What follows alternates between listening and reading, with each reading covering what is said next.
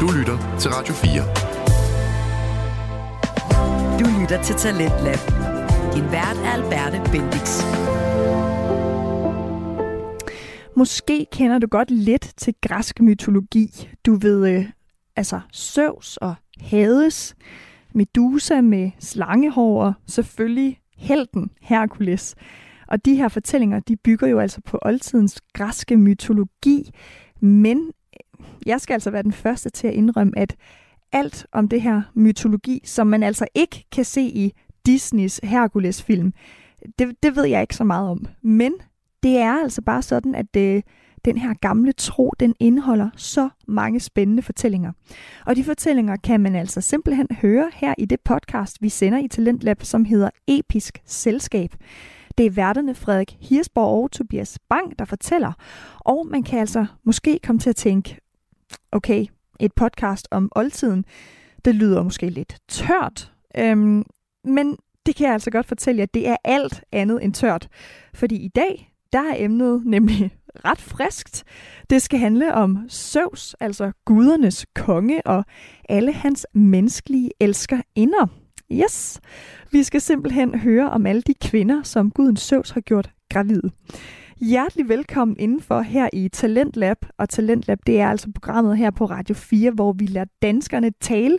Vi sender nemlig podcasts lavet, af, lavet og produceret af nogle af Danmarks dygtigste og mest passionerede fritidspodcaster. Og i dag der har vi altså i første time hørt podcasten Total Lokal, en nyhedspodcast fra Danmarks Medie- og Journalisthøjskole, der øh, med en underholdende tone formidler om lokale nyheder. Og det er jo altså ikke helt den samme retning, vi skal ud i i den her time, men altså underholdende, det bliver det stadig, vil jeg godt lige afsløre. Her på første juledag, der får du altså episk selskab. Rigtig god fornøjelse.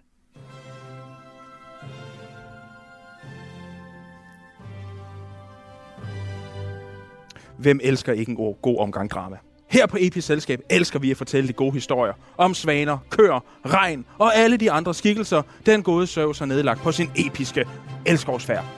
Og Frederik, ja, nu er det her jo et meget intimt selskab, vi er i, og din mor er i studiet. Øhm, jeg ved ikke, hvordan du har det med, at vi skal tale om guldregn. Nej, Nej, det var din idé, kan man sige. det ved jeg faktisk overhovedet ikke, om det var min idé. Det var jo nok nærmere Søvs idé, for det kommer til at øh, fylde meget mere, end man lige går og tror. Altså, vi kommer til at se Zeus i mange aspekter. i dag. Ja, for Frederik Hirsborg Petersen. Hvad er det dog, at vi skal tale om? Jamen, Tobias Østergaard Bang, vi skal snakke om Zeus' menneskelige elskerinder i dag. Ja, og du må faktisk også rigtig gerne redegøre for, hvad det er for en situation, vi er i. En situation, vi er i. Jeg, altså, jeg føler mig sådan lidt belået på en eller anden måde. Ja, jamen, Altså, på en jo god fra- måde. Så er det roligt. Vi sidder jo på plads 23 faktisk i, i Valby lige nu. Vi har været på- på en rejse. Ja, Lang rejse. Vi har været på McDonald's. Det øh, er en årlig begivenhed ja for dig. for mig. Frederik han er der hver anden dag. Ah, Oh, uh. Nå, undskyld. Ja. Nej, vi skal snakke om Zeus i dag. Ja, og ikke bare om Søvs. Vi skal tale om Søvs. Elsker renner. Ja. Og der er utrolig mange. Fordi Søvs, han er en værd lurendrejer. Helt vildt. Der er faktisk op omkring 100 elskerinder. Eller børn, han har fået med diverse elskerinder og sådan. Det er nok nærmere det. Og så er det jo ja. Ja. også det der med, at når vi taler om Zeus, og vi taler om elskerinder, så er vi nede i savnkredse. Og savnkredse er utrolig lækre. Fordi der er mange forskellige, og det handler både geografisk om, hvor man er fra, men det handler utrolig meget om, hvad for en tid man er i. Så vi skal bevæge os fra omkring år 840 Kristi fødsel, næsten 3.000 år tilbage i historien, og tale om Zeus, som elsker med køer.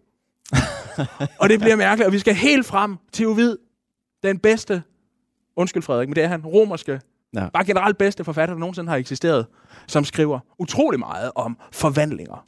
Ja, lige præcis. Blandt andet hans metamorfose, som jo også betyder forvandlinger. Men jeg kunne godt tænke mig at holde fast i det, du sagde med, at vi hopper og springer i nogle mytekredse, nogle savnkredse.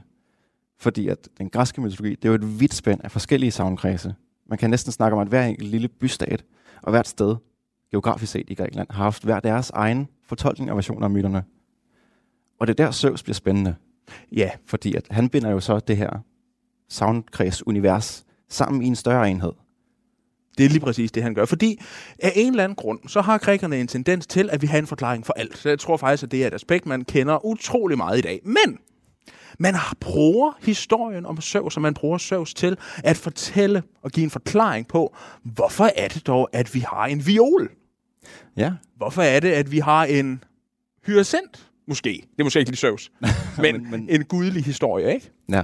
Så det kommer vi til at dykke ned i nogle af de her. Vi har ikke valgt alle 100 historier. Nej, det har vi gud lovet ikke. Og I vil også blive trætte af os til sidst, fordi at historien er meget de samme. I et eller andet mærkeligt aspekt. Så opfindsomme var de heller ikke. Der skal vi over, nogle, over til nogle romere, før det begynder at blive rigtig Ja, godt. vi har jo nogle forskellige facetter, vi har fået. Uh, Ja, det bliver spændende. det er godt. Men jeg vil faktisk gerne lige adressere noget. ja. Ja, normalt på det her tidspunkt, øh, der drikker vi øl. Oh, det er rigtigt. Og jeg havde sådan set taget nogle øl med, men der var nogle mennesker, der fik den utrolig gode idé, det vil sige Frederik Jesper Petersen og de værter, der lige har introduceret os, at selvfølgelig skulle Frederik have en gin and tonic. og det passer bedre til Søvs på en eller anden måde. Det er lidt mere playboy-agtigt. Og det var dig, der Playboy'en fandt ud af i dag. det må vi ikke have med. det må vi gerne have med. Så Hvad fanden har det med noget at gøre? Okay. Cool, cool, cool, cool, cool. Ja. Så jeg har opfordret mig en gin and tonic. Bare fra øh, det fantastiske mærke, der hedder Ish, Ja. som giver nogle dejlige muligheder for at kunne sige, at man drikker en gin and tonic. Men ja. skal vi komme i gang med det? Ja, men jeg tænker faktisk at starte med Zeus og hans kone, inden vi egentlig hopper videre. Ja, koner. Ja, måske fordi at, faktisk. Vil du tage den til at starte med? Ja, det vil jeg faktisk gerne, fordi Søvs, han er jo en gud, som ikke bare er en konstant. Han har kæmpet nogle krige, han har gjort nogle forfærdelige ting ved sin far, det kan man høre om i diverse afsnit, har rigtig meget med peniser at gøre, og så er han gift med hukommelsen, erindringen. Og det er hukommelsen i erindringen, der blandt andet hjælper ham til at blive gudernes konge. Hvordan takker han så? Hvordan takker han sin kone erindringen? Jo, han spiser hende. Og det er en rigtig god idé øh, på en eller anden måde, fordi det viste sig, at hun var gravid. Og det vidste Zeus ikke, så han fik en stor hovedpine, fordi det er åbenbart den vej, det går. Og på den måde blev Athene jo født. Ja. Og vi skal også igennem seks af hans koner, før vi faktisk kommer frem til en dame, vi virkelig kender, som er Hera. Ja.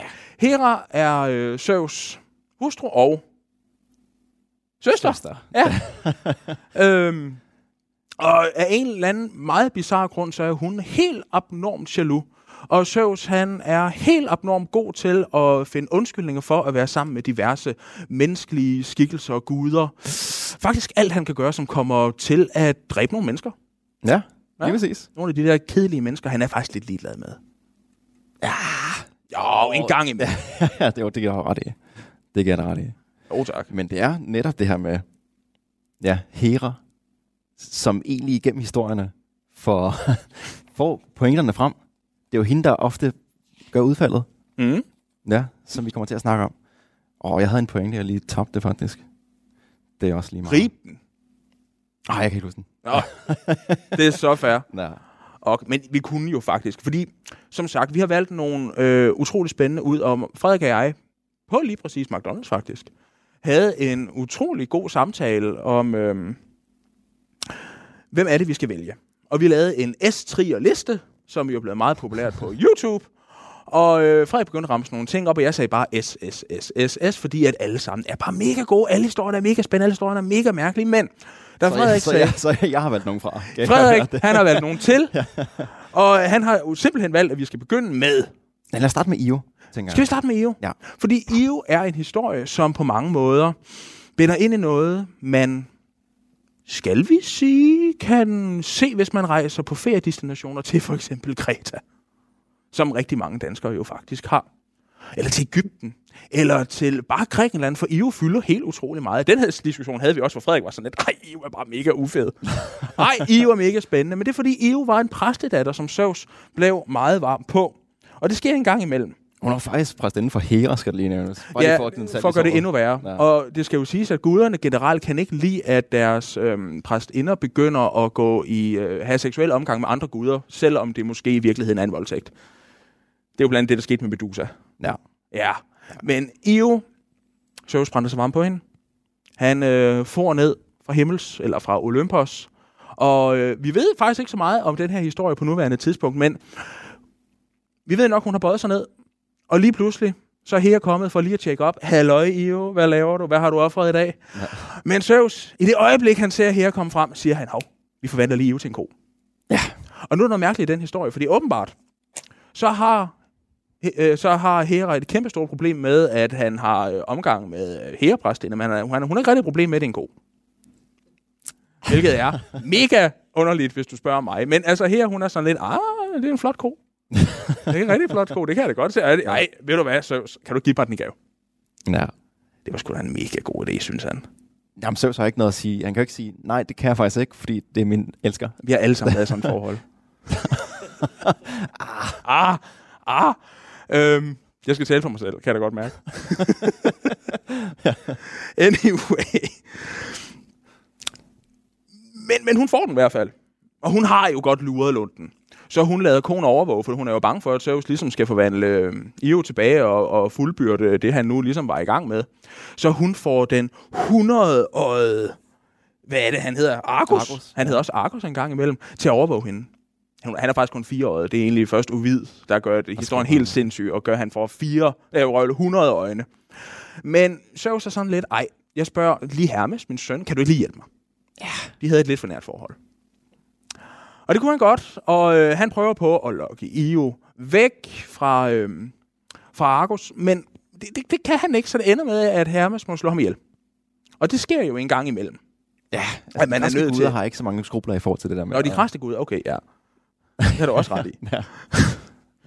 Det sker i hvert fald en gang imellem, og som ko, der får hun nu mulighed for at komme væk. Ja. Ja, og hun kommer ud på et stort græsland, og Uvid, han er jo mega lækker, fordi vi skal have en forklaring på alt. Og af en eller anden grund, så er der noget med farven lilla, som er utrolig flot, utrolig flot. Og guderne, det vil faktisk sige, en af gudernes mor, ja. G, eller hende vi kender som Gaia, ja. havde ondt af, at Io var så sulten. Så øh, hun finder på en blomst, at der kan spises, og det blev violen. Og der er et eller andet i viol, som også hedder viol på græsk, men noget med IO, IO, Ja, ja, ja. hvilket giver rigtig god mening. Men anyway, hun bliver stadigvæk mæt. Hun dør ikke af sult. Ej, Og så tænker Hera, de der vips, vips, vips hvad hedder sådan nogle? Vips? ja, hvad er det værste for en ko? Det er de der skide Syge. gedebremser, eller hvad det hedder. Jeg kan ikke huske, hvad det hedder. Gedebrams. Hedder den gedebrams? Ja, noget af den, du var. Gedehams. Gedehams. Gedehams. Ja, Ja. den kører vi med. ja. Jeg tror, den hedder gedehams. Hedder den gedehams? Og nu har vi et det satser jeg publikum. på. Hvor mange siger gedehams? Hestebrams, ja. Sådan derovre. Hvor er det godt. Der er et klogskab i studiet i dag, altså. Fantastisk. Det plejer der ikke at være. Ej, det plejer det virkelig overhovedet ikke at være. Overhovedet ikke. Du har slet ikke drukket nok på nuværende tidspunkt. Det er helt mærkeligt. Nej, før de der finurlige uh, ting kommer frem. Ja. Den i er den i hvert fald, og I jo, ligesom alle os andre, synes, det er prøv irriterende, så hun flygter. Ja. Hun flygter over Bosporus. Det var Istanbul ligger i dag. Og Bosporus, det kan oversættes direkte til Kostræde. Ja. Og hun krydser Kostræde og kommer ned til ja, Kaukasus, hvor hun møder Prometheus, som gav menneskene ilden. Oh, han er mega lækker. mega lækker bøjet. Bøjet. Han er bunden nøgen til en klippe. Ja. Og han fik ret i, at hun skulle jo selvfølgelig forvandles til menneske, for det sker, da hun kommer til Ægypten. Og øh, som dronningen ville sige, Ægypten, der sker der nogle helt sindssyge ting, for hun rejser en statue til Demeter, og det er åbenbart godt nok. ja. På en eller anden bizarre måde. Så får hun lov at blive forvandlet tilbage til en kvinde. Og skifter sig egentlig med en egyptisk konge. Ja. Ja, og vi har jo selvfølgelig... øh, du får lov. Nej, sig det. Nej, du Ja, ej, hold så op, vi skal ikke diskutere det. Sig det. Nej, du har jo. Nej, hvor er du dum. Ja. Okay, fair nok. Og det ender jo simpelthen med, at det er ifølge nogle kilder, ham vi kalder Søvda Apollondor, at øh, de der dumme Ægypter med de små peniser, der er en kontekst med det. Det er fordi, at grækerne troede, at alle, der havde, små, havde store peniser, undskyld, alle, med, der havde store peniser, de var bare så mega dumme. Det er barbarer jo. Det er bare Det er nok, Ja. ja. fordi Grækenland havde et mindreværdskompleks, tror jeg. På en eller anden måde. Der er en datter, der bliver holdt for ørerne. Var det godt. Sådan er det at høre Apias selskab. øhm. Anyway, de, de er så dumme, for de tror jo selvfølgelig, at Io er en af deres hovedguder, Isis. Nej, det er de da selvfølgelig ikke. Io er jo bare E Io. Io har da ikke nogen betydning overhovedet. Nej. Nej, eller i hvert fald det grækerne vil sige. Ja. Og man kan jo faktisk genkende Io. Ja. Ja. Hun ligner en ko. det, det gør hun. Nej. Ja. Og det gør jeg o- også, ifølge, øh, Nej, jeg følger også kundskab. ifølge oldtidskundskab. Der skal lige være en kontekst på det. Ja. Fordi jeg blev kaldt den... Jeg blev kaldt Ja, Hera, den Frederik. kvirrede. Den kvirrede. Ej, jeg bliver kaldt Hera. og det er fordi, mine damer og herrer, jeg er så bleg. Ja. Øhm, for jeg har overhovedet ikke kvireøjne, desværre. Det er sådan, man kan røre rundt i. Det er sådan, nogle, Frederik har. Nå. Du er så smuk. På en måde. Vi fløjter også utrolig meget. Det, det her det er en, ingenting i forhold til noget. Nej, det her det er virkelig ingenting. Øh, Overhovedet. Du lytter til Radio 4. Du lytter til Talentlab her på Radio 4. Talentlab, det er programmet, hvor vi her på kanalen giver ordet til de mange dygtige og passionerede mennesker, som der altså rundt omkring i Danmark sidder og arbejder med lyd i deres fritid. Og lige nu, der er det podcasten Episk Selskab med værterne Frederik Hirsborg og Tobias Bang, som vi lytter til. Episk Selskab, det er Danmarks største og bedste podcast, som der altså tager os med til oldtidens Grækenland og ind i de utallige, vanvittigt spændende fortællinger om græsk mytologi. I dag der handler det altså om ingen ringer end Søvs og hans menneskelige elskerinder. Og helt specifikt, så skal det altså lige nu handle om kvinden Io. Ja, men nej, det var første historie faktisk med EU. Og allerede her kan vi se de her konversationer, der binder sig op. Forklaringer, grundforklaringer til, hvorfor hedder det for eksempel Bosporusstræde. Ja. Det var fordi, at da vi havde den her, det her kvæl, der gik over. Det fik man lidt konstrueret. Ja. Det, giver, det giver mega god mening. Ja. Og det er jo også, altså, og så alligevel, så har man jo også ovenikøbet forklaringer på kysten, altså Bosporusstrædets kyst, som jo hedder de blå symblegader, fordi symblegader, det er sådan, du gør sådan her. Ja. Det er sådan nogen, der smækker. Det er sådan nogen, der smadrer skibe, for det er så farligt at køre igennem, så der har været en farfuld færd, Ja. at I jo har været ude på. Ja, og så blev det til en måne, men det kan vi komme ind på til sidst, Frederik. Ja, For gør du skal vi. berette mig. Ja, fordi nu kører vi videre. Jeg tænker, at vi holder os faktisk ned omkring Ægypten. Vi rykker lige op til Nå. Nå. det, der hedder Fynikien. Åh, oh, Gud. Det. Det er på Middelhavskystens østkyst. Jeg tager mig et, øh, en tår af min ginish. Vi skal høre om Europa. Og det er en kohistorie igen. Måske mere en tyr, faktisk. Nå. Ja, Uh. fordi at hun var jo en prinsesse. Hun var en prinsesse, og hun havde veninder Og søskende. og søskende, men, men, men ja. men det, det er lige irrelevant for konteksten, fordi at det er endnu en kvinde, som Zeus, han har spottet. Han tænker, hun er rigtig flot. Forelsker mig også i hende. Ja. Og hvad gør man så? Man forvandler sig til en ko. Ja, tyr. Tyr. Tyr. Okay da. med behov. og så svømmer han simpelthen op, fordi at vi har Europa, der går ned langs kysten her, og jeg tror faktisk, hun går og danser og synger korsang. Selvfølgelig. Hun er ligesom Helena. Ja. Ligesom da Theseus, Theseus øh, bortfører Helena. Hun danser, og hun, hun danser med blomster, mine damer Ja. og herrer. Det er meget vigtigt, fordi at Zeus kommer jo som en ko. ja, som Eller som en tyr, undskyld. og de er sådan lidt, ej, hvor er det en flot tyr. helt vildt, og så bliver hun sådan draget af tyren. og Kender I ikke det? Der er mange af sådan nogle tyrehistorier, faktisk. Ja, rigtig mange. Ja. Og de begynder at Og de starter abe her. tyren. Ja, det Ja. gør det. De begynder at abe tyren, og hvad man også tænker mega naturligt, når man ser en tyr. Vi dekorerer den lige med blomster. Der svømmer op og- af havet også, skal det siges. Ja, ja, ja, ja. Og, ja. og lige pludselig, så siger Europa, ej! Og ja, I skal læse alle de konnotationer, ind I vil. Ej, jeg vil gerne ride tyren. Eller hun siger faktisk, skal vi ikke ride tyren? Jeg vil ride den først. ja Så og så skubber hun alle sine venner væk. Ja. Nej, jeg vil først. Ja. Og så hopper hun op på tyren.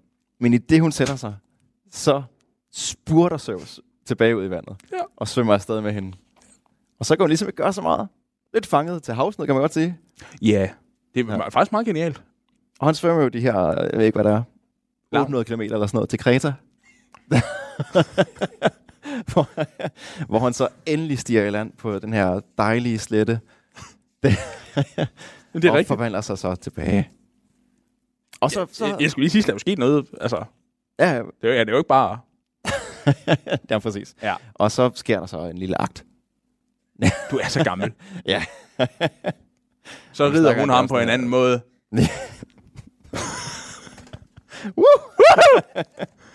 Normalt har vi Avicii's Levels, øh, der kører på vores soundboard. det kan vi ikke trykke på i dag, det har vi gjort med vilje, ja. fordi at så blev vi aldrig færdige. Men nej, ud af det her, der kom der så kong Minos. Lidt fra Minos labyrinter, hvis man kender noget af det. Det er også der, Minotauren kommer med senere. Med. Ja, Og der har vi igen nogle tyre ting. der er masser af tyre ting. Det er jo faktisk Europa. Hold da op. Det er faktisk Europa, mine damer og herrer, som starter alt det der med tyrene, hvis man tager til Knossers. Ja. Eller til... Ja, til Knossers. Ja. Og se på tyre. Eller spiller Assassin's Creed og tænker, hvorfor er der tyre over alt? Det er derfor. ja, jamen lige præcis. Og så er der noget, der går... i- Altså, der går den jo også igen, fordi hele Greta er kendt for tyre. Altså, man har, som du også siger, Minos, Minotauren, som i øvrigt også er Der er også en lille god en historie lidt indover. bizarre historie. Ja, den dropper vi i dag. Den kan man høre på vores... Er det på vores Lykkens Gud-afsnit? Nej, det var Monstre. Det var Monstre! Ja. Det er et fantastisk Oldtidens afsnit. Hør det Ja. på Spotify. ja, og nej, igen, så vil jeg faktisk gerne have med, at der er nogle undertoner også her, der binder os sammen i det græske samfund til, hvorfor er det her vigtigt? Fordi at hun havde jo nogle søskende i Europa, og de drager jo ud og leder efter hende. Og vi har at det græske alfabet, stammer fra Fynikien. Uh. Og man siger, at det er de her brødre, det er Katmos, ham der også grundlægger Theben og Mhm. mm-hmm. den savnkreds derovre, der har spredt det til Grækenland. Så at man bruger den her mytologiske forklaring til ligesom at stadfæste, at det er sådan her, vi fik ordsproget. Eller fik, øh, ja, fik ordet. Det er helt korrekt. Ja. Altså, Og så hedder hun Europa, og det har nok også lidt lagt navn til, jamen, det er et mega lækkert navn. det er et mega godt navn. lagt navn til Til, til, jamen, til Europa. Europa. Sjovt nok. Altså, jeg tror ikke, vi skal, Er der skal, vi, nogen, der for, skal Øh, vi forklare, hvad Europa er? Så er der noget, der er noget galt, mine damer og herrer. Nej, nej. Men Frederik, Ja, vi skal også videre. skal vi videre? Ja. Europa er ikke- ellers bare så dejligt at blive ved. Har du mere? Nej. Du lægger altid op til et eller andet, der ikke er der. Åh, det er fordi, jeg er sådan en teaser. Ja. Vi skal snakke om... jeg tænker, vi skal snakke om Leda. Skal vi snakke om Leda? Ja. Okay, Leda. Fordi vi skal væk med de der tyre. ja. Det begynder at blive kedeligt. Og det begynder at blive mærkeligt. Og der er også nogen, der kigger på os nu. Øh, nu, nu prøver jeg at gøre, hvad du gør. du kigger meget undrende, og jeg kan faktisk godt forstå det, fordi der er noget med nu. det er bare sådan, du ser ud. Det skal du have lov til. jo, jeg synes, det er så godt. Det er så dejligt. Men der er noget med dyr, som det, man kalder et topos. Det kommer vi til at tale om til sidst. Men Lene har vi talt om før i vores Helena-afsnit, som er et fantastisk afsnit, som man også skal høre om på Spotify. Eller høre på Spotify. Fordi Leda og Svanen har man måske hørt om. Og hvis at man havde været øh, sejler, sejler i 1700-tallets Danmark, hvor I, jeg i øvrigt skriver mit speciale lige nu, om opera, der ville man sejle ind i Københavns Havn. Og kendemærket for København, det var faktisk en kæmpe høj ikke byste, hvad hedder sådan noget, en kæmpe høj øh, søjle hedder det. Ja. Hvor ovenpå, at det var en skulptur af Leder og Svanen. Og det er egentlig meget morsomt, for det har ikke en skid med Christian 4 gør, som opret, medmindre han havde haft et eller andet med fugle. Det kan jo godt være. Det ved jeg ikke. Jeg har ingen idé om det. Det er en helt anden om det. Men det, jeg vil tage afstikkerne allerede nu, for så blev den forkortet. Fordi Leda er mor til Helena. Ja. Helena, som er kvinden, der egentlig er essensen i trøjekrigens start, som er det her kæmpe, kæmpe store slag. Det største slag. Ja, Ja. Episk. krig. Det der, det er vores navn, faktisk. Episk selskab. Det er det her, vores Ja, navn. ja. Skal vi lave sådan en meget akavet knuckles på det? Nej, men fortsæt. Jo, øh, okay. Ja. Øhm, Leda, hun er lækker. Det synes Søvs i hvert fald. Det synes jeg også i hvert Ja. fald. Hun er bleg. Ja, det er godt. Det er mega godt. Ja. Det er mega lækkert. Hun er ja, lige det, hans, hun er lige hans kone. det er Hun er kun lige lige mig. mig. Vi, vi, vi domtaler os som hære. det, Men Leda er bare mega lækker, og Zeus synes, at ej, hvordan kommer vi i nærheden af hende? Hvordan, hvordan kommer vi til at, at charmere hende? Jo, vi bliver blege end hende. Og hvad er blegere end Leda? Du tænker, Kasper, det er godt. Det er, øh, det er en svane. Hvad havde I gættet på? oh, Oh, ah, sådan. Flot. Råb. Det var det der transfervindue, ikke? Ja, ja, ja, ja. Men, men Lena som svan, eller ikke Lena som svan, Nej. undskyld, Søv som svan, han er åbenbart enten mega lækker eller mega skræmmende. Ja. Det er vores Helena-afsnit. Du har faktisk gengivet den her scene. for mig. Og så har hun tænkt, Åh! eller har hun tænkt, en af delene. ja, og hun har faktisk nok tænkt det sidste, det skal jeg nok også komme ind på, for det virker meget mærkeligt. Altså, vi har talt om det her før, og der var jeg bare igen. Der skete nogle akter, og så ud af det kom. Du vil altid gerne lige skridte videre, så vi lige har det der. Nå, gud, jeg tror du mente, at da vi talte om, der skete der nogle akter. Det skal folk ikke have at vide. Nej. Eller det, der er ikke sket noget. Nej. Overhovedet. Der var det her med de græske sexscener, kan man godt kalde det, at de bliver aldrig beskrevet. Så Nej. vi får bare at vide, at så var de sammen, og så får vi dagen efter. Og Frederik, nu rykker jeg tættere på dig. Ja, det Fordi- er lidt skræmmende.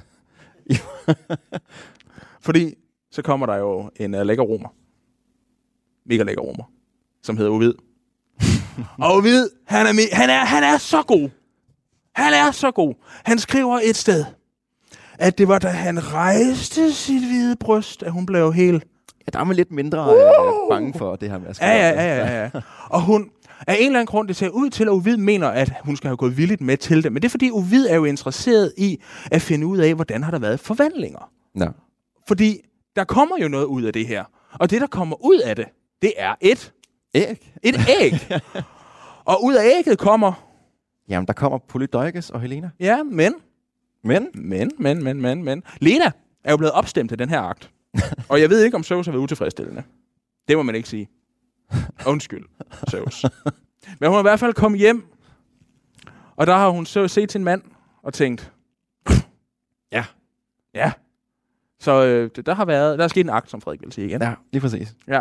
Og i den her akt, der har hun jo så fået et nyt sæt børn. Ja, tvillinger igen. Tvillinger igen. ja, og som bliver født af dagen efter eller på samme? Det er på samme dag.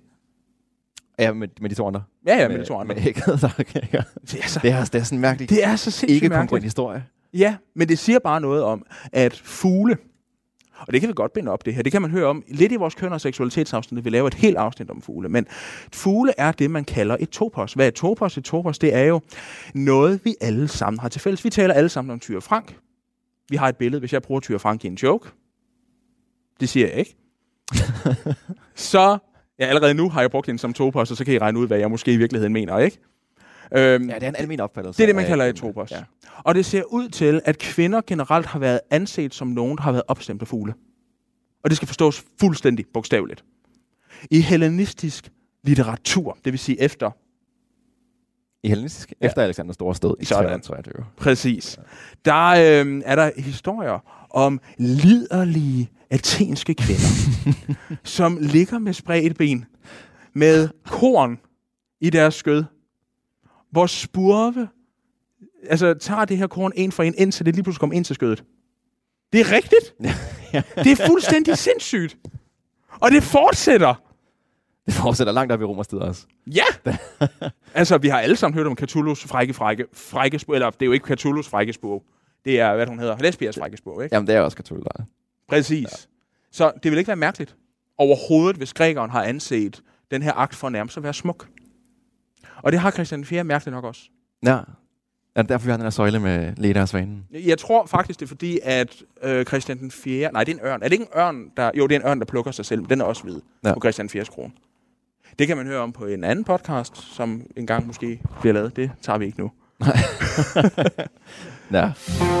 Du lytter til Talentlab på Radio 4. Du lytter til Talentlab, et program, hvor vi her på Radio 4 giver ord til fritidspodcaster, altså mennesker, der rundt omkring i landet arbejder med lyd og podcast i deres fritid. Og du kan derfor her i Talentlab høre Danmarks bedste fritidspodcasts. Og det podcast, vi lytter til lige nu, det er altså fra en helt unik podcast, nemlig Episk Selskab. Og Episk Selskab, det er faktisk Danmarks største podcast om oldtiden. Og så tænker du måske, at en oldtidspodcast lyder lidt kedelig. Men der tager du altså fejl, kan jeg godt sige dig, fordi værterne Frederik Hirsborg og Tobias Bang, de taler nemlig for eksempel i dag om gudernes konge Søvs og alle hans menneskelige elskerinder. Så ja, det er altså oldtidens erotiske hjørne, vi er i i dag i Talent Lab. Et ret interessant sted, hvis jeg selv skal sige det. Nu, der taler Frederik og Tobias om elskerinden ved navn Leda. Men Leda ligger jo skide godt op. Jeg vil faktisk gerne lige runde af med Lena. Ja, undskyld. Ja, selvfølgelig skal vi fordi det. at Hun får både det her sæt tvillinger med Zeus, og det her sæt tvillinger med hendes mand, Tyndaros, kongen af Sparta. Øh, og så er der forskellige udlægninger af, hvilke børn, der egentlig kommer ud af. Og det er et eller andet forsøg på at samle nogle mytekredser, fordi at vi skal have svar på, hvem der kommer fra hvor. Ja. Og så har vi nogle gange nogle afstikker, sådan, hvor kan de komme fra? Åh gud, men så var det et andet barn i ægget. Ja, ja. Selvfølgelig er det det. Ja. Og så har man også forsøgt nogle gange at sige, at ved du hvad, det var faktisk slet ikke Leda. Det var Nemesis, hævngudinden, der forandrede sig til en svane hurtigt, og så kom Zeus, og så det var en lækker svane. Man har byttet rundt- historien rundt. Men tror du ikke, at det var hævngudinden, som har, øh, har, har følt sig for- holdt udenfor, fordi der ikke er en elskovshistorie?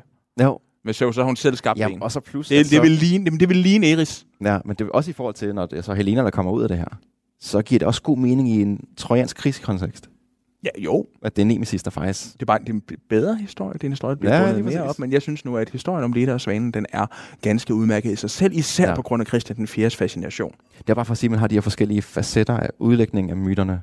Og så kan man egentlig tage dem, der lige passer ind i det gudebillede, du har lyst til at kreere. Ja, ja. og Anne-Marie Karl Nielsen, vores absolut største kvindelige billedhugger, som jo var gift med den Karl Nielsen, som vi alle sammen jo elsker. Så højt, ikke Kasper? Sådan.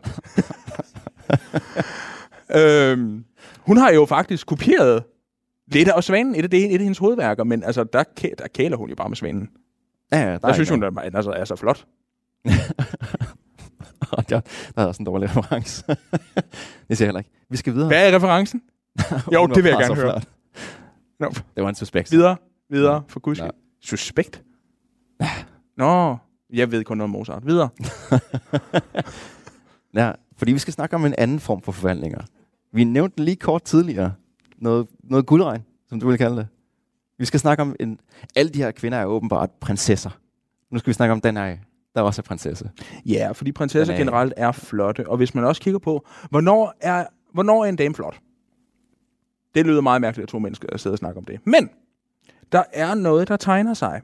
Og en dame er flot for det aristokratiske miljø, som jo undersøger de her myter, og simpelthen er med til også at skrive dem, ikke? Der er en prinsesse flot, hvis hun er bleg. Hvorfor er hun bleg? Ja! Ja, Sådan, fordi hun ikke arbejder. Mega godt. Og så er en pr- prinsesse rigtig pænt klædt på, som ren med guld, eller med vævede stoffer. Jeg Ja. broderer jo, så jeg er jo med til at gøre ja, ja. ja. mit, øh, mine sokker flotte, som jeg begynder at brodere på. Nå. Det er faktisk en skide godt. Skide god reference. Ikke på dem her godt nok, det er advokatord. Nej, de er ikke broderet. De er fra H&M. jeg tror, det kostede 30 kroner. ja. Ja, alting bliver lidt det er billigere i største Odense. værdi. Ej, undskyld. Flotte specielle sokker er fra H&M. Ja, ja. Selvfølgelig er det det. Nå, men, men de flotte specielle sokker har været en del af en prinsesses udstyr. Ja. Så Søvs har jo bare været draget af, oh my god, hun er rig. Oh my god, hun er bleg. Mm, mm, mm, mm, mm. Ingen andre kan få hende. Det kan jeg. Ja, og så er der det menneskelige aspekt i forhold til, at okay, hun har måske også en kongerige med sig. Det hjælper også på det. Jo, jo, men for Søvs er han godt ligeglad. ja, fuldstændig. Fuldstændig ligeglad. Jeg tror, Søvs han har haft et eller andet. Ingen andre kan få hende. Jo, det skal de bevise, jeg kan. Ja. Det vil også lige, virkelig ligne Søvs. Helt vildt. Der er hun flot. Ja. Jeg glemte, hvad vi snakker om. Den af. Dana. Nå. Frederik, tag du den. Ah, men jeg har, den er ikke så bred igen. Men hun er også datter af en konge. Nej. Den her gang i Argos, endnu en græsk bystat. Et Ja. ja. stort centrum for myterkredse også. Men hun bliver spærret inde på grund af et orakelsvar af kongen. Så hun bliver simpelthen muret inde. Så, Ja, og i et Zeus- bronzetårn. Ja. Og Søvs har jo set hende. Og han prøver at f- tænke sig om, sætter sig i tænkebokser, hvordan fanden skal jeg få opnået det, jeg gerne vil? og det er så her, vi har den her guldregn. Ja. Og den er, altså, den er faktisk rigtig sød sådan i, i begyndelsen, fordi der, altså i begyndelsen af den der mytekreds, fordi der er blevet diskuteret rigtig meget, den her guldregn. Altså en regn af guld. Hvad fanden handler det om? Homer, når Søvs, der er publikum på, jeg skulle til at sige boller Hera, jeg siger det alligevel. så forvandler skyerne sig til guldskyer. Det er det, der sker. Da jeg var helt Ja, fordi lille, vi får ikke beskrevet akten, men man kan jo se igennem de Ja, her ja, sider, at der præcis. faktisk sker noget. Ja. Da jeg var helt lille, der troede jeg, når det regnede, så var det fordi Gud pissede. det troede jeg, det troede jeg, indtil jeg var alt for gammel. Alt for gammel. Anyway. Øh, men, og den her guldregn, den er jo som sagt meget sød, fordi at den befrugter jo Danes skød. Det er det, der ja. står. Ja. Øhm, og der er masser af fremstillinger. Det er den fremstilling, man er gået med. Sådan, hvis man for eksempel tager til Odense, man tager til Odense Slot, så vil man jo kunne se, at der ligger der jo en hens- hængslen dame, der har sit Venusbjerg sådan presset lidt op mod himlen. Nå. Og det er jo også en perception af det her. Men senere hen, senere hen, der er Uvid mega lækker. For Uvid, han skal bare alting op fra slap. Han, han insisterer på, at det her det ikke er en seksuel Jeg har ikke Ja, forstået jeg- det en seksuel reference. Jeg sagde det også til din far tidligere. Og, og, og jeg, efter at jeg havde sagt det, tænkte jeg, Jeg må se det på jeg dig. håber, at han ikke forstår. Jeg håber, han forstår, at jeg ikke mener det, du tror. Ja. Den er så usag. Altså, det er noget, min mor har lært mig. det er rigtigt. Ja, min mors Danmarksmester revy, så det, Men du kom Noget fra helt andet. Ja, øh, undskyld. noget helt andet. jeg hygger mig alt for meget. vi har bare et begrænset antal tid. Ja. Ja, ja, jeg skal nok, jeg skal nok, jeg skal nok. Anyway. Hvad fanden er vi snakker om? Den af. Det er rigtigt. O- Ovid, han gør det mega lækkert, fordi at der ændrer han nogle af ordene. Så den går fra at være guldregn til at være et gylden bad. Mm. Og det, er, he- det, det gør han, og det gør han jo bevidst. Nå. Ja, så pludselig så er hun udsat for, hvad der i oversættelsen er et golden shower. Ovid, han er så dejlig. Nå. Hvem er Læs, læs Metamorfoser. Læs Eroides. Eroides er lækker, det skal jeg nok komme ind på til allersidst, hvis vi har tid. Og så skal man selvfølgelig læse hans Ars Amatoria ja. om elskovskunsten. det? Ja. Lad være med at bruge noget af det. Ej, Ah, det er outdated, tror jeg. Noget af det. Nå. Dana, er, ja. Ja. har du mere til Dana egentlig? Ja, så tror jeg gerne knytte til, at mange af de her, som han er sammen med, de ender med at føde nogle en masse af de her græske helte, som er de her halvguder, der skaber en masse afgreninger af den græske mytologi. Så at det så så rundt og gøre det her, det skaber ligesom det, der bliver til den græske mytologi i det flade perspektiv. Vil jeg gerne være det Perseus, han, som Danae føder, det er ham, der dræber Medusa, hvis man kan... Husk det. Ja, præcis. Ja. Og så har jeg faktisk ikke mere til hende. nej. Øh, Perseus, er det ham, der fed? Er, undskyld, det er bare en helt undren. Det, han er far til Katmos, ikke? Nej. Nå? Nå. Det er jo lige meget. Du lytter til Talentlab på Radio 4. Her i Talentlab på Radio 4, der er vi i dag tilbage i oldtiden og Grækenland sammen med podcasten Episk Selskab og værterne Frederik Hirsborg og Tobias Bang. Episk Selskab, det er nemlig Danmarks største og bedste oldtidspodcast. Og det er altså nogle lidt lumre historier, vi hører om i dag. Eller øh, man kunne måske også se det på en anden måde. Det er historien om, hvordan halvguder, som for eksempel Herkules, kom ind i billedet. Og det gjorde de nemlig, fordi guden Søvs havde en masse menneskelige elskerinder. Og det skal vi altså høre meget mere om lige her. Frederik, han har insisteret på, at vi skulle have Semele med. Jamen, jeg ved ikke, nu tager vi Ganymedes, tror jeg, i stedet for. Gør fordi vi at det? tiden begynder at være lidt Gud, knap. hvad er klokken? Ah, vi har lige lidt over et kvarter tilbage. Vi kan godt lige nå Semele. Så tager vi Semele. Eller vil du have Alkmene først? Vi tager Semele, fordi at det er jo datteren af Katmer, som du lige nævnte. Hallo. Der sker magiske ting og sager. Ja, så endnu en kongedatter. Ja. Vil du starte den? Nej. Nej. ja, men hun blev så forført af Søvs. S- Mener nogen. Det er nok bare Søvs, der har tænkt, hun er lækker. Det er Søvs, der har visket nogen i øret, og så er det blevet til en historie. I ved, hvordan det er. Ja. Der har H.C. Andersen skrevet meget om. Ja, præcis. Men Zeus var faktisk drønforelsket i hende, fordi at han endte med at... Altså, de var sammen selvfølgelig. Og så har han endt med at love hende alt. Han må ikke sige nej til hende. Nej. Der har Hera så jo lige luret... Hmm... Der er endnu en, jeg skal straffe. Ej. Åbenbart. Ja. Ja. ja. Så han får overtalt Semele til at sige til Zeus, at han skal vise sig i hans rigtige, sande form. Fordi at, nu ved vi jo, at Zeus han kan transformere sig og lave sig om til, hvad han... Han vil. Ja. Ja. Men hans sande form, Åh, oh, Ja, den er for voldsom.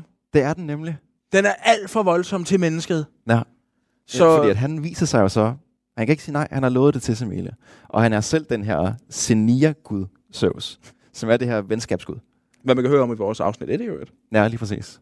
som Øh. Kasper er helt vild med. Så hvis han brød den her pagt der, så brød han sig selv sit eget løfte, så det kan han ikke. Så han må vise sig i sin, sit eget jeg, og det tordner lynel. Så hun bliver ristet. Hun bliver simpelthen. simpelthen ristet. Simpelthen. Eller, der er jo nogen, der siger, at det er... Jeg sparker lige til Frederik. At det er Torben Lyre. Nogen siger bare, mennesket kan ikke forstå Ja. gudernes sande vej, sande form. Lige præcis. Hurtigt. Alkmene? Nej, du vil gerne have med. Jeg vil gerne du lige have nogle flere ting med her, fordi ja. at det er igen noget, der skaber flere mytekredse, fordi at Semilie nåede at blive gravid. Og så det her tornlyd, det dræber hende, men Søvs når at redde barnet og syr det ind i sit, sin læg, som man gør. Han- han- Athene sprang over hovedet, så det er sådan lidt, det må- gjorde måske lidt for ondt. Ja, yeah. Så han tager lægen, det var en god idé. og så igennem det her torden og lynild, der er barnet blevet udødeligt. Og så når det endelig springer ud, og der er det der med, at de springer ud, både når det er hoved og når det er læg, de vokser til fuld størrelse med det samme. Og så har vi Dionysos. ja, og, og det er faktisk øh, ganske korrekt. Hvor var det, hun var fra, Frederik? Semele? Ja. Argos. Ja. Ja. Er hun det? Theben. Godt. jeg blev lige bange. og hvad er det? Og hvorfor er det så spændende?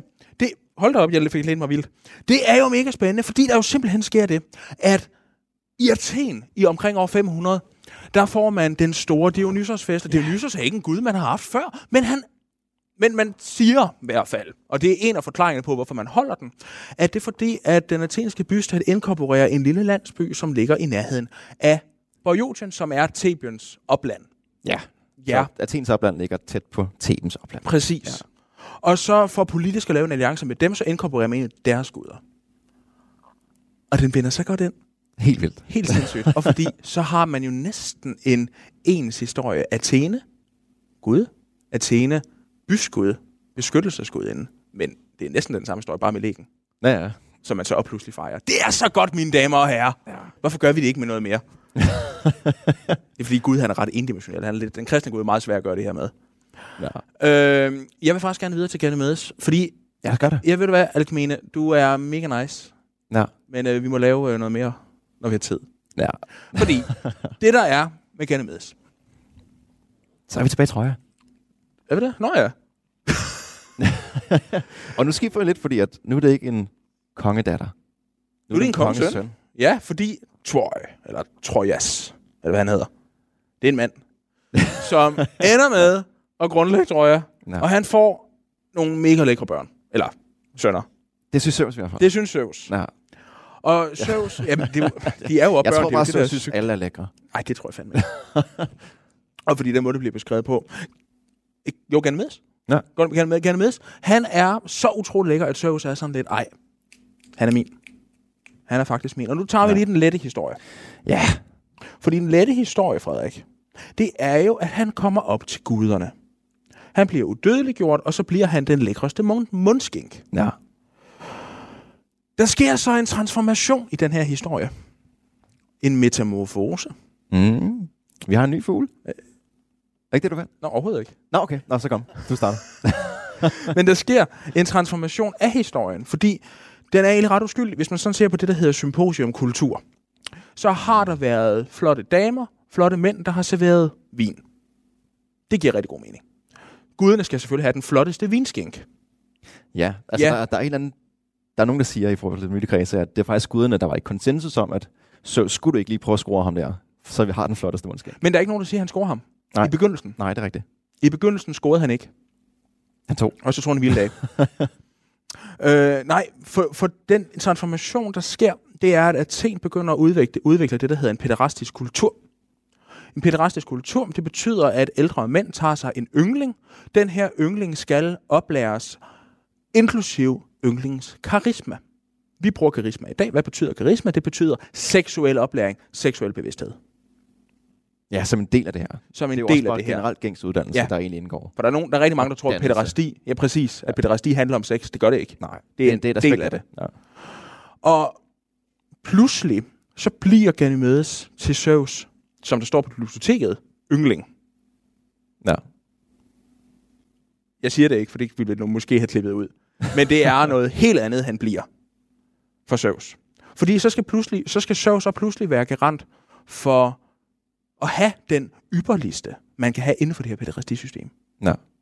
Jamen, det skaber også forbillede for, og et eller andet konsensus for, netop noget, vi kan se spejlet i, den græske, altså i Athen, i de græske bystater. Og det er jo igen det, mytologien gør. Ja. Og det er jo også derfor, at når vi snakker nogle af de her myter og mytologi, så kan man se afspejlingen af det i det reelle samfund, der egentlig er på jorden. Og det er også derfor, at de her mennesker er så, eller undskyld, de her guder er så menneskelige. Det er derfor, at de begår fejl, for det Åh. gør mennesket også. Og det er derfor, at der skal være alle de her facetter, du kan afspejle dig i. Ja. Yeah. Ja. Fordi så bliver de nære, de her historier. Ja. Er du ved at afsløre, hvor lang tid har vi egentlig? 10 minutter. Så det er okay. Ja, masser af tid. Nej, ja, ja, Ja, nu kan vi nørde. ja. Uh. Uh, ja. Det bliver mega kudylt nice. Hoftehøjkarse. Oh my god. Det er et udtryk, jeg næsten lige har fundet på. Ja, det er ikke kun mig. Jeg tror ikke, der er der. Nå. Hoftehøjkarse? Ja. Ja. Jeg er faktisk super spændt på noget, som du har skrevet ned i vores sidste del. Noget med Søvs sammenligning med moderne skildringer af djævlen. Ja, må Det jeg kunne være hurtigt vende noget? Ja, gerne. Fordi det, jeg faktisk gerne vil vende, det er, hvordan at nogle af de her historier, de faktisk også kommer ind i noget, der er så spændende som græsk elskovskunst. Eller, gør sådan der. Er vi tilbage til ud? Vi er det tilbage til ved. Nej. Faktisk generelt, de her historier, som handler om forførelser, de danner en gang imellem, de danner aldrig baggrund for, hvordan man skal gøre det i virkeligheden. Hvordan bliver Ganymedes fremstillet på vaser? Han bliver fremstillet som en yngling, som det hedder, altså en ung, ung mand. Dreng. Lad os bare sige det, som det er. Teenager. der modtager en blomst fra en ældre mand, det vil sige Zeus. Det der, det er billedet på hele pæderacisystemet. Men, og det er meget, meget, meget vigtigt, pæderacisystemet er ikke ulige. Det skal godkendes af ynglingen. Sokrates forsøger konstant på at få Alcibiades som yngling. Går det? Nej, det gør det ikke. Alcibiades vil ikke modtage Sokrates' gaver. Det er noget røvligt, jeg siger. Ja, Det er omvendt. Ja, det er omvendt. Ja, Sokrates vil ikke give Alcibiades gaven Nej, overhovedet. nej. Øhm, men for Ganymedes, der sker der noget andet, fordi at på nogle vaser, der ser vi lige præcis det her billede, men på andre, og nogle gange på bagsiden, der ser vi, hvad der er sket. Det, der er sket, det er, at han er blevet taget væ- væk. Altså Ganymedes er blevet taget væk. Han er blevet grebet fat i i sin peplos eller et eller andet, og fløjet op til Olympen. Ja, fordi Zeus har været en ørn her. Ja, Det var den, man der- præcis. Der, og det er jo en bortførelse. Men gaven ligger nede på gulvet. Ja, den er ikke blevet taget imod. Den er ikke blevet taget imod. Ganymedes har faktisk på en eller anden måde afvist Zeus, og Zeus har taget ham alligevel. Nej. Og det er jo det, der binder ind i, hvordan at Zeus faktisk tager sig de her friheder. Han gør det, fordi han kan. Og Zeus er et... Åh, du taler ind i sådan en magt. Ja, ja, Ja. det er lige præcis det, jeg taler ind i. Ja. Og det er også derfor, at Zeus markerer sig på alle måder som gudernes konge. Hvis man ser på... Hvis man spørger Mario Birt, du elsker Mario Birt dig derovre.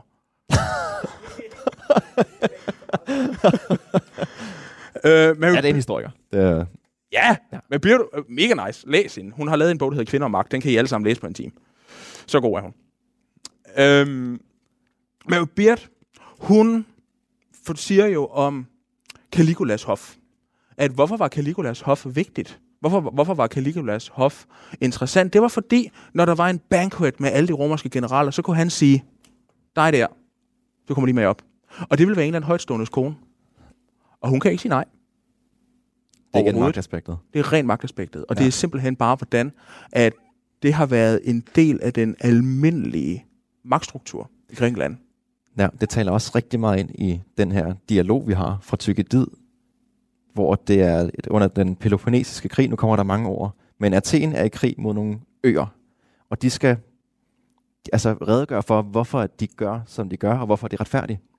Og det, det egentlig bunder ud i at sige i den her dialog, det er, vi har magten til det. Det ville være dumt af os ikke at udnytte den. Så det må man Ja. gerne. Det er retfærdigt, fordi at vi kan. Jamen altså, Og det er jo igen det, der spiller ind med, at man kan afspejle sig lidt i forhold til guderne. Zeus gør det samme.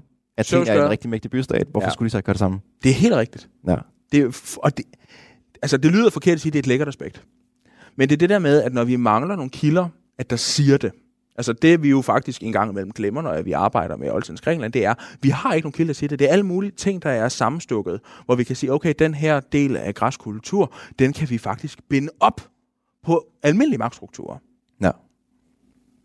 Det er sygt spændende. Helt vildt. Det er sygt nice. Hvorfor man skal læse oldtidskundskab, mine damer og herrer. Ja, eller bare starte med at lytte. Ja, eller, eller øh, lave nogle øh, museer, hvor jeg kan få et job. Er du færdig lige om lidt? Jeg gider ikke snakke om det.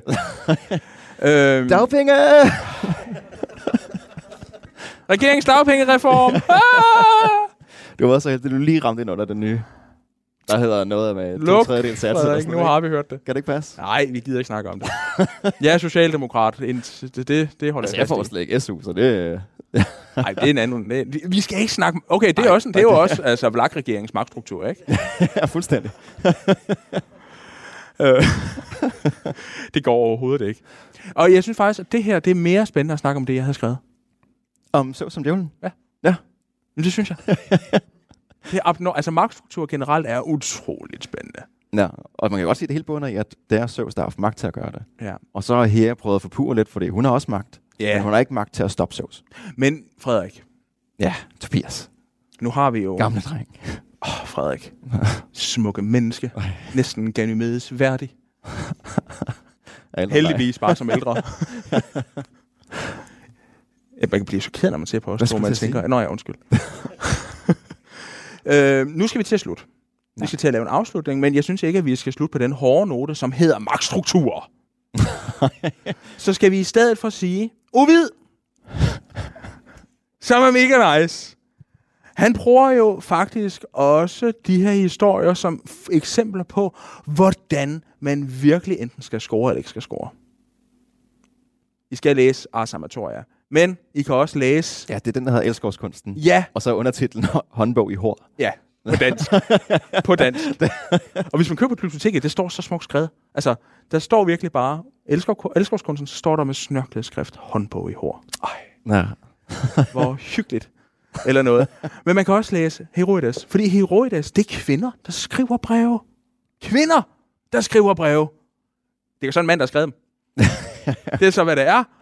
Men han skriver jo blandt andet øh, et brev fra Paris til Helena. Det skal man, ikke- jo, til Helena. Det, man skal huske på, det er, at Paris han er anset for at være den største idiot i den her verden. Og han prøver på med ord at overtale øh, Helena til at være sammen med ham.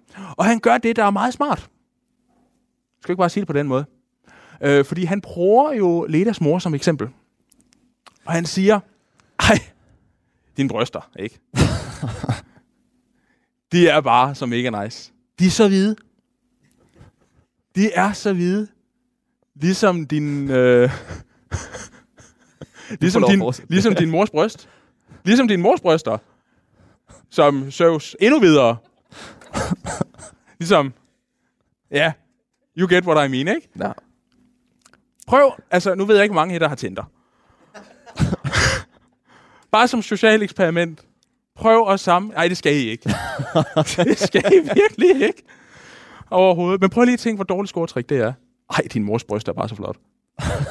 det går overhovedet ikke. Men det er, fordi det er en genial historie ja. som han kan bruge til alle mulige. Han bruger dem så lækkert. Ja. Så de her historier, de er ikke bare nogen der historier, der forklarer ting, men de bliver kraftet med også brugt til at videreudvikle på andre historier. Eller måske ovenikøbet danne topos. Også for noget så bizart som en bog om elskovskunsten, som i øvrigt gjorde, at Ovid blev sendt til øh, den største udørk i, øhm, i hele det romerske imperium. Det var selvfølgelig Rumænien mystisk nok, det var Tomis, som er det nuværende Konstanza, som er en casinoby, øh, hvor den eneste motorvej går hele Rumænien fra Bukarest til Konstanza. Woo! Ned til, ned til øh, øh, Det håndbold. var så meget dum specifik viden. Hold da op! Du skal ikke grine. Ja. Ja, Frederik. Tobias, jeg tror faktisk, det var det. Er det det? Hvor langt har vi igen? Et minut, du. Åh. Ja. Vi kan sige, Jeg vil gerne sige tak. Tak for muligheden også for at sidde her. ja, jeg vil gøre det lige hurtigt. Ja. Ja. Meget hurtigt sige. Øh, man kan høre os på øh, Spotify. Ja. Mhm. Vi er Danmarks største oldtidspodcast. Mm. Vi er Europas bedste oldtidspodcast, hvis man spørger diverse undervisere på SDU, inklusive mig. Ja. Eller ikke underviser, det er bare Det er mig. jeg. Det er... Det er du, det er rigtigt. øhm, ja, på Spotify. Man skal følge os på Instagram, øh, på Facebook. Anders har en idé, om man gerne vil lave en Tinder til os. Det er så mærkeligt. Den tror jeg ikke hænger sammen. Nej, men som EP-selskab. Det er ja. Ja. så mærkeligt. Det må du snakke med ham om. Og så vil jeg gerne være med til at sige tak Ja. både til jer lyttere, til jer publikum, ja. til jer, der har arrangeret, til jer, der har introduceret os. Og tak til dig, smukke Frederik. Tak til dig, Tobias. Ah. Ja. Vi høres ved.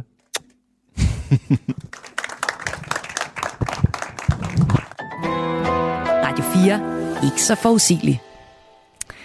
Det var altså episk selskab med værterne Frederik Hirsborg og Tobias Bang. Og hold nu op. Jeg skal altså lige love for, at jeg er blevet klogere på alle Søvses elskerinder. Og øh, der var der i hvert fald et par stykker.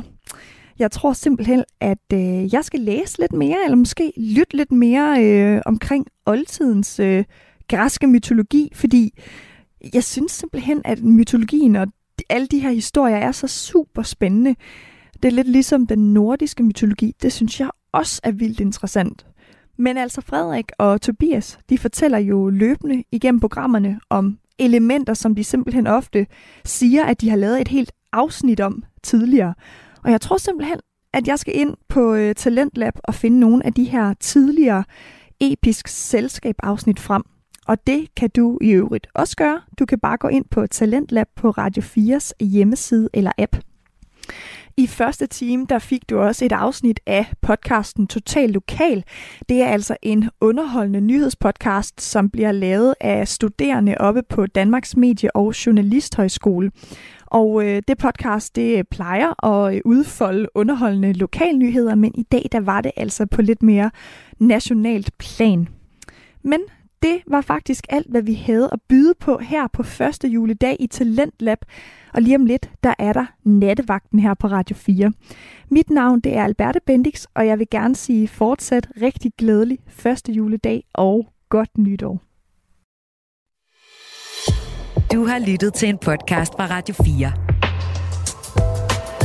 4. Find flere episoder i vores app, eller der, hvor du lytter til podcast.